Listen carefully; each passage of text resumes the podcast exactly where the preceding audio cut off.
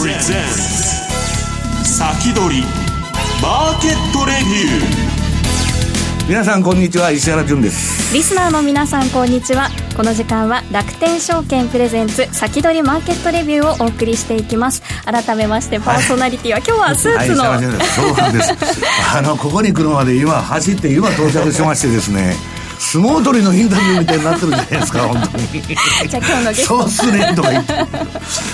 いやもうあの本当にマラソンしてきましてですね、はい、今日はあのでも神ちゃんが久しぶりに来てくれて神ちゃん。そうもうあのー、あれですよ。投資戦略フェア男と。投資。1日に2回もあのあ投資戦略フェアでね周年フェア周年ですね。他の番組と間違えてる あのね2回も米株の講演しましてはい、両方とも超満員。なんと。ありがたいことに。本当すごいよね。さてその今週のゲストですが、はい、楽天証券株式事業部外国株式チーム上田智博さんです。平成生まれの上田智博さんです。よろしくお願いします。上ちゃんの時代ですからこれから 頑張ります。はい、ね、今日も張り切ってやっていきたいと思います、はい、この番組は YouTube ライブでも同時配信しています。動画配信についてはラジオ日経番組サイトからご覧ください。それでは番組を進めていきましょう。この番組は楽天証券の提供でお送りします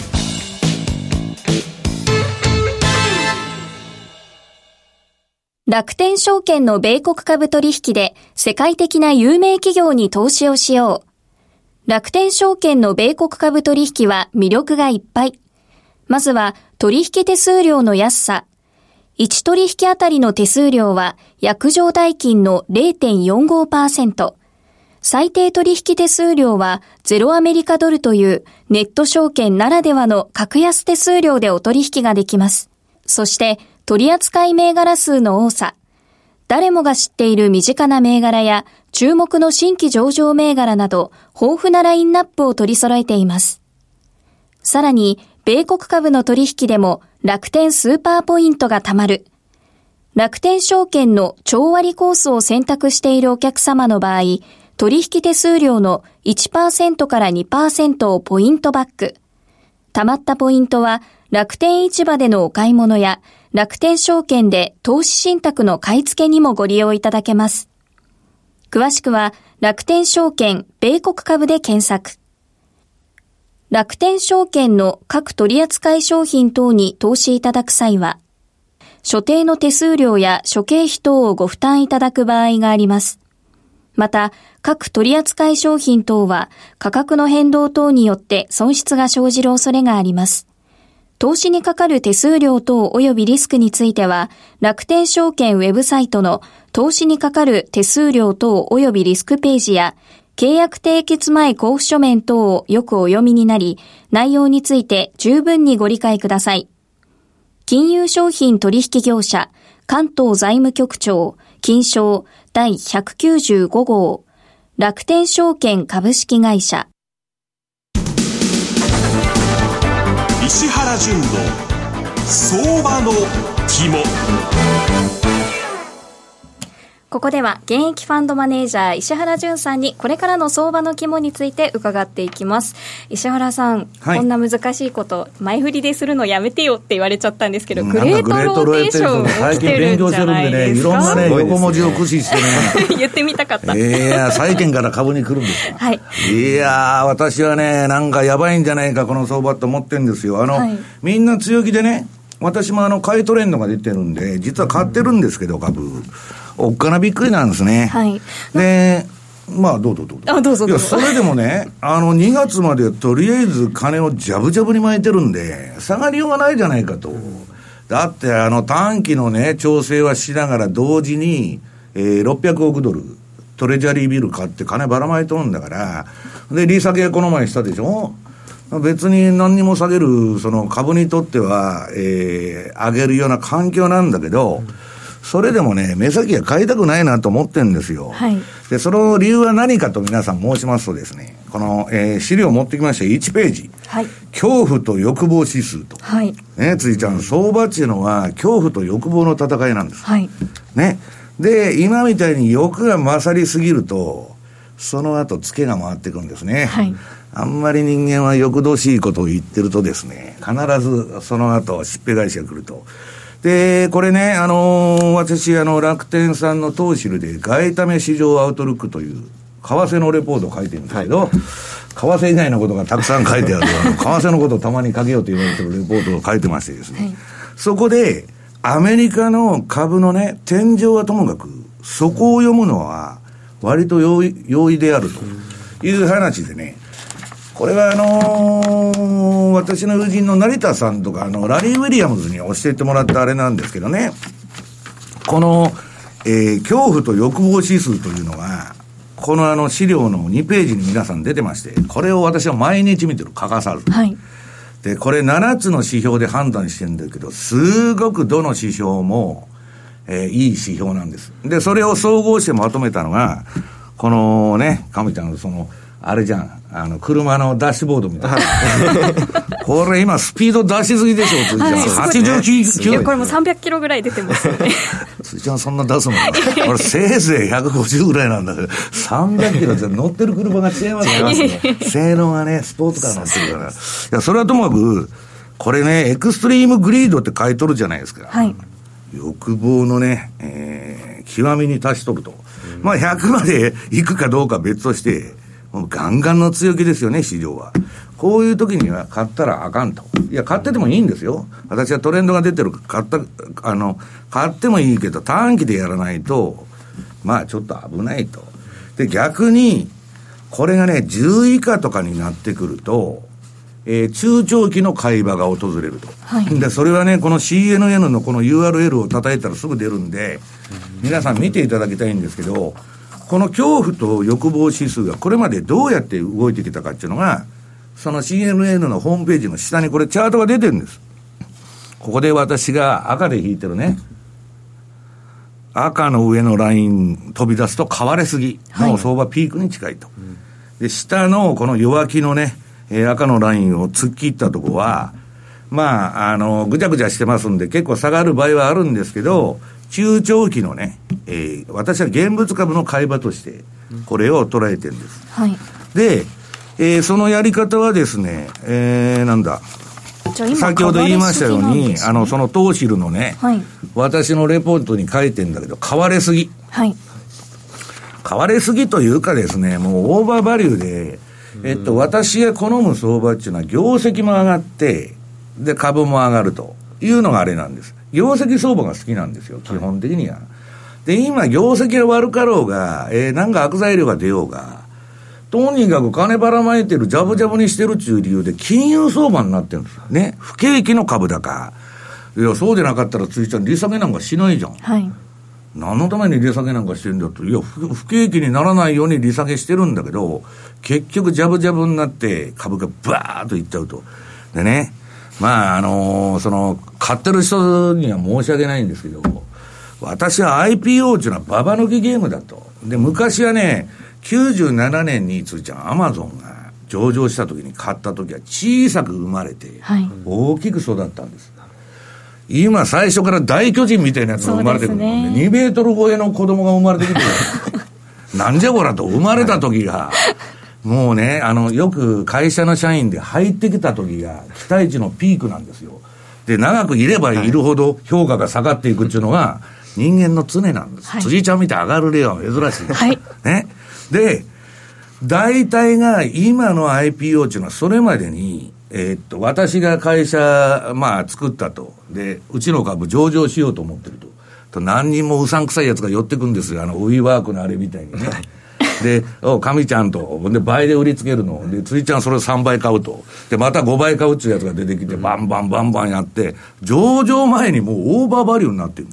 で、上場した途端、もう全部、えー過去将来10年分ぐらいのその利益を売り込んじゃってますから、何も上がらんと。いうことで、上場が天井だっていうことになりかねないと。まあ必ず全部がそうなるんじゃなしにね。で、この IPO 市場っていうのは、ババ抜きだと、最後にババを誰につかますかというゲームなんです。だから私は相場っていうのは最後の回転になってはいけないと。いつでも言っとるわけです。要するに上げの初段階で乗るのはいいけど、もう例えばアメリカ株なら10年も上がっとんだからやばいとあんまりガンガンガンガンいってるという話でね。で、最近話題になってるのは、あの、カリフォルニア州で、今あの、ウォーレンだとかサンダースだとかね、えー、オカシオコルテスとか出てきて、まあ、社民系の動き、分配の問題ですね。えー、ほんなその1%のやつがアメリカの半分の富を持ってるのはけしからんと。俺たちにもよこせと。給料上げろっていう運動がそこら中で起こって、で、ウーバーも、えー、楽天さん持ってるあのリフトも、はい、労働争議が起こった。はい。給料上げるっていうことは 業績下がりますから、コストプッシュして、えー、そういう問題が起こってて、えー、っとね、で、私はなんか、あのー、まあ、けしからんってことはないんですけど、これね、ロックアップ期間つって、打ったらいけない期間が終わった途端に、まあもうこれ、ブルームバーグとかいろんなところで報道されてますけど、オーナーが全部大量の何百万株っちゅう株を売り浴びせとるんですよ。将来があったら売りますか、神ちゃん。おかしいでしょうと。でね、まあ、それの最悪の例が、あの、ウィーワークのあの、詐欺師みたいな、なんかあの、手品師みたいなおっさん出てきてですね、IT だなんだかんだと、ただの、えー、貸し会議室じゃないかというのを、まあ、いろんな、その厚化粧して持ってですね、まあ、5兆円の価値があると。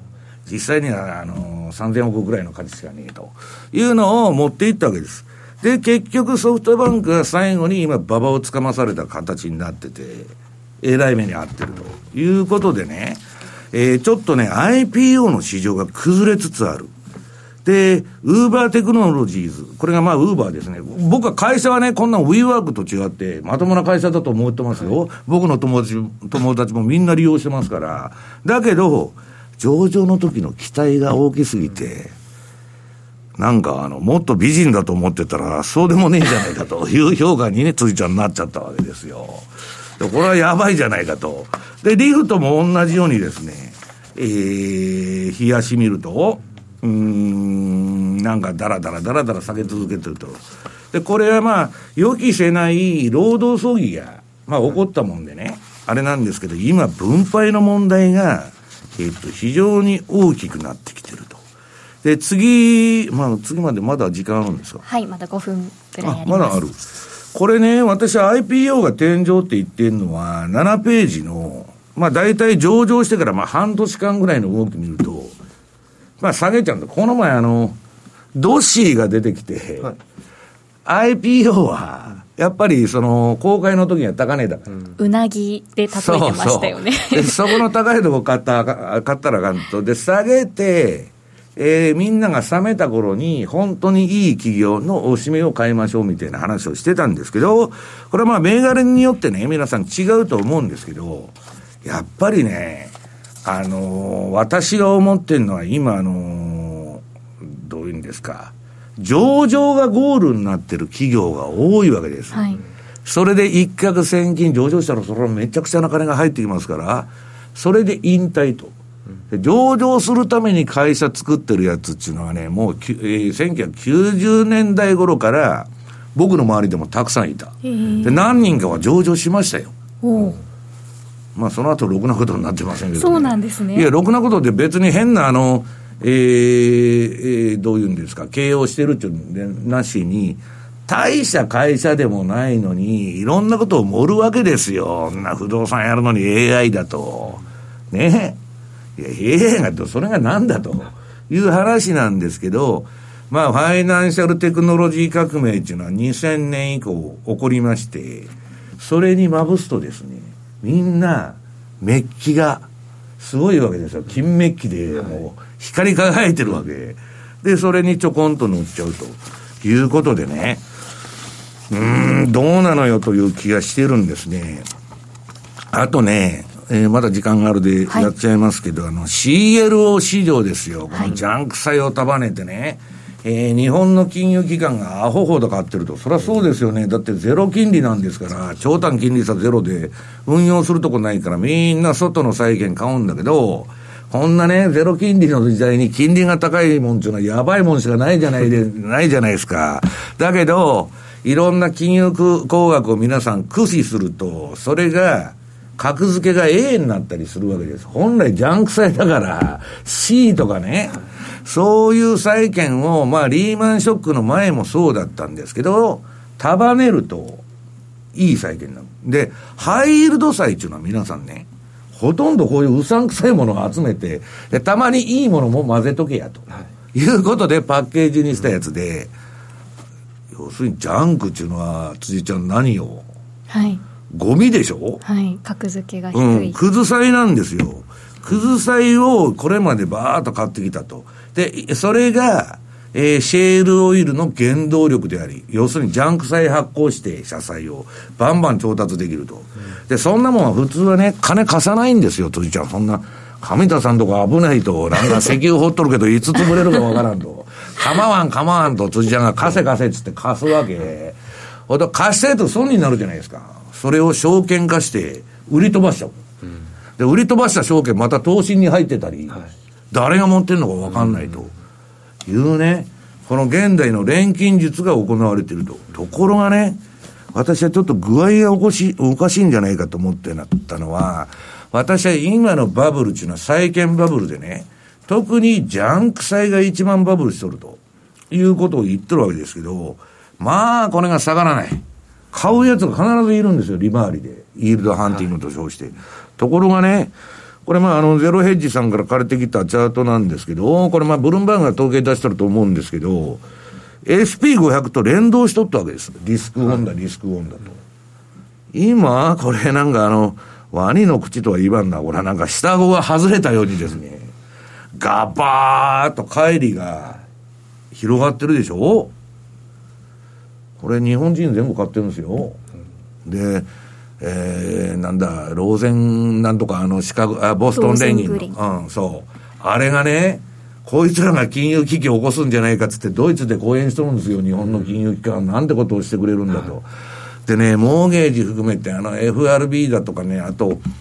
私が言ってるあの、PPT、えー、プランジプロテクションチーム。あの、株価の下落の防止チームでも話題になってるらしいです、最近。だから、これが下がってきたということは、今、株式市場は微塵にも織り込んでませんけどね。これ IPO ダメじゃん。で、まあ、ハイテクはアマゾンを除いてみんないい決算だったんだけど、僕は実はね、アップルそんなめちゃくちゃ上がってるじゃん、サイドの方も。だから大した iPhone 出してないじゃないですか、今度。でも人気なんですよね。いいよ、だから、あの、あれですよ、今中さんに聞いたら来年の秋まで電話買うなって言われたのに 5G 5G まで待てと。でもそれでも売れてると、とあんまり大したわけじゃないわけですよ。で、そのことを思うと、アマゾンは即日配達を実現するために、めちゃくちゃ先行投資やって赤字になってるわけだから、将来はアマゾンの方が、まあいいのかなと思ってるんですけど、まあそれはともかく、ハイテクもね、もうそんな上がらなくなった。で、まあ、この、新規上場 IPO がダメでね、これ持ってこなかったっけ？えっとね、えっと、これアメリカだけ見てるとわからないんですけど、あ、持ってこなかったな、資料。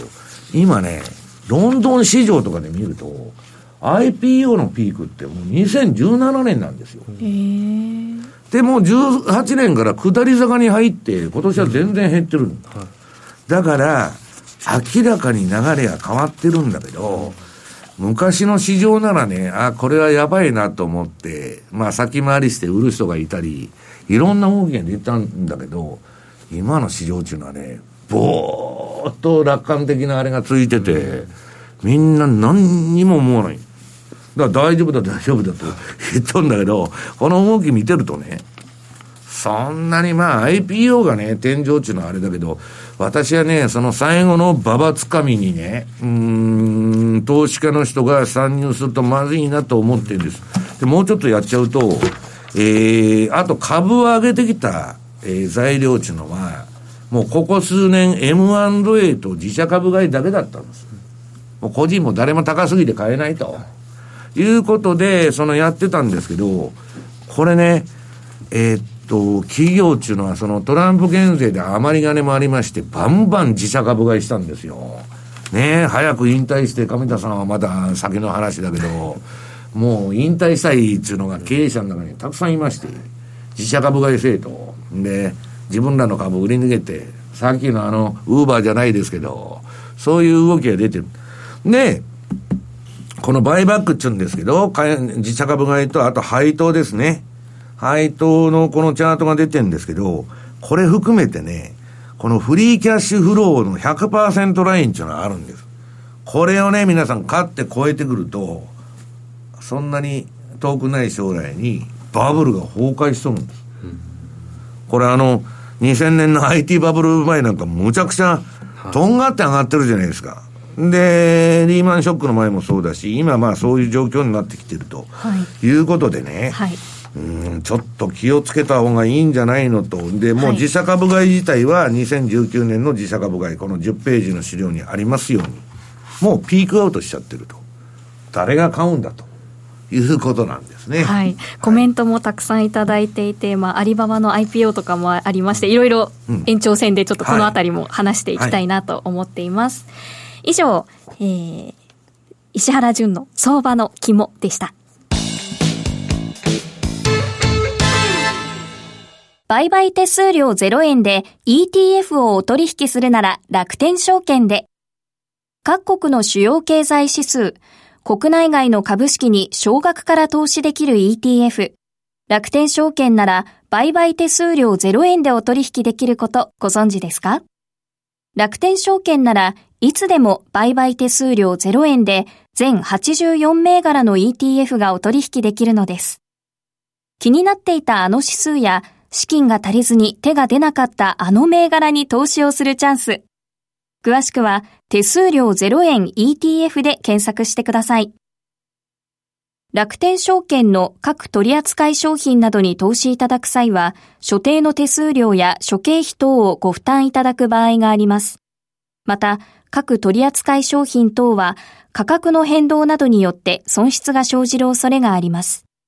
投資にかかる手数料等及びリスクについては、楽天証券ウェブサイトの投資にかかる手数料等及びリスクページや、契約締結前交付書面等をよくお読みになり、内容について十分にご理解ください。金融商品取引業者、関東財務局長、金賞第195号、楽天証券株式会社。ウィークリーマーケットレビューここからは楽天証券の上田さんにお話を伺っていきたいと思います。はい。今日は海外のインデックスに注目というテーマでお話しいただくということですが、まあ、えっ、と、11月、えー、8日ですかね、に、えー、まあ、S&P500、まあ、はい。過去最高値をつけていると。でまあ、昨日もザラバベースで、えー過去最高値をつけて3100ポイントを超えてきていると。いうことで、えっ、と、私が持ってきた、えー資料。資料の1枚目ですね。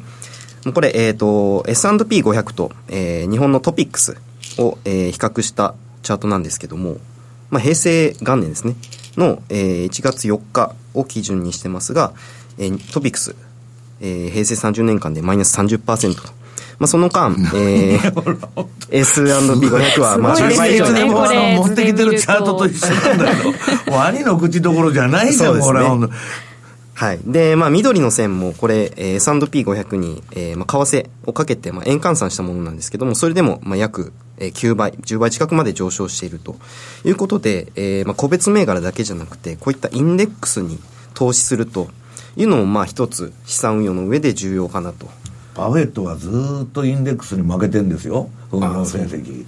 リーマンショック以降勝ったことがない。インデックスは強いっていうことですよね、そうですそっちを選んだ方がまあ、。確かに個別銘柄より値動きは、えー、地味かもしれないんですけども、まあ、長期的に見て、まあ、このような成果が潰れないしねそうですねインデックスははいそうですね。倒産リスクゼロですからね。そうですね。はいまあ、ということで、まあ、過去最高値更新しアメリカ市場更新してきているということで、まあ、今日は、えー、S&P500 に連動する、えー ETF ですね。アメリカに上場している ETF を、まあ、代表的なものですけども、えー、5銘柄まず、えー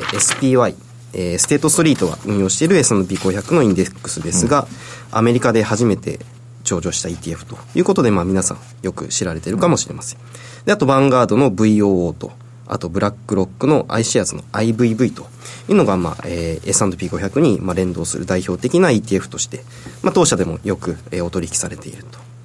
まあ、その他、えーこちらちょっとあまり有名ではないかもしれないですけども、ディレクションというところが運用している SPXL と SPXS。3倍のやつね。3倍のやつですね。レバレッジが効く方ですね。はい XL の方が、えーディレクション S&P500 の、えー3倍に、まあ、連動するような成果を目指すと。で、逆に、えー SPXS の方。こちらは逆に相場が下がると儲かるというようなベア3倍型の ETF。まあ、こちらのディレクションの方は、まあ、長期で持つというよりも短期で、まあ、はい売買すると。まあ、ここ最近高値更新してきて、まあ、難しいかなというところで、えーまあ、こういったところで短期で、えー取引される方はこういったものがおすすめかなと思います。はいで、まあ、えーまあ、当社でもし、S えー ETF を取引される場合、海外 ETF ですね。ずっとやってる、あのーキャンペーンがあるんですけども、NISA 口座で、えーこの海外 ETF、えーアメリカだけじゃなくて、香港上場や、えーシンガポールに上場している ETF の買い付け、えー全額キャッシュバックするという制度がありますので、まあ、ETF 買われる場合、まあ、こちこういったものを活用していただけるとよりお得に、えーお取引していただけるかなと思います。はい、楽天証券で NISA を活用して海外 ETF の買い付けをするといいんですね。はい。キャッシュバックです売ねりではなくて買いです、ね。買い付けなんですね。売りの時はとそうなんですよ。まあ、ニーサなのでね、えー長期で、まあ、こういった SPY とか VO とか、まあ、持たれる方こういったニーサ活用していただけた方がいいかなと、はい、思います。はいであの先ほど一番最初のい一つ目の図あの、はい。スライドを見た時に石原さんがこの SP500 は上がってて日本はずっと横ばいで。寂しいこれ。寂ね。しいっておっしゃってましたけど。いや、日本の運用者大変だったと思いますよ。まあ、ほとんど消えてってもういないけど、誰も。こんなね、アメリカ株ってほっといたら、バフェットでなくても、運、運が良かったら、ずーっと現物で持ってたら、はいむちゃくちゃ儲かったもん。そうですね30年間ね、投資効率が死んでるなんて国ほぼないですよ。すよねだって給料だってね、まあ普通はね、こんな10年前から見てもですよ。うんと、倍になってるとこたくさんある、諸外国で。イギリスあたりでも5割は上がってるっちゅうんだもん。いや、日本は全然上がってないじゃないですか。まあ、神ちゃんまだあの入ってきたばかりだからいいけど。なんかあの先ほどのアリババの上場の話でも香港があんなに暴動を起こしてても日本市場が選ばれないっていうのが3ヶ月辻ちゃんね、あの暴動に人、来てる人たち、神田さん。あれ何仕事してないの？あの人たち。ですね。本当ですよねいや、だからデモを動員するにはスポンサーがいつでもいてね、はいかなり金がいるんだけど、3ヶ月間ってすごいですうんそうですね。ちょっと積もる話がたくさんあるので、この続きは延長戦でお話しして。まあ、ここから本題に延長戦で入はいりますので、入りたいと思います、では今日は平成生まれの上田さんそして石原潤さんここまでありがとうございました、はいました。この後は延長配信 YouTube ライブでぜひお楽しみください。この番組は楽天証券の提供でお送りしました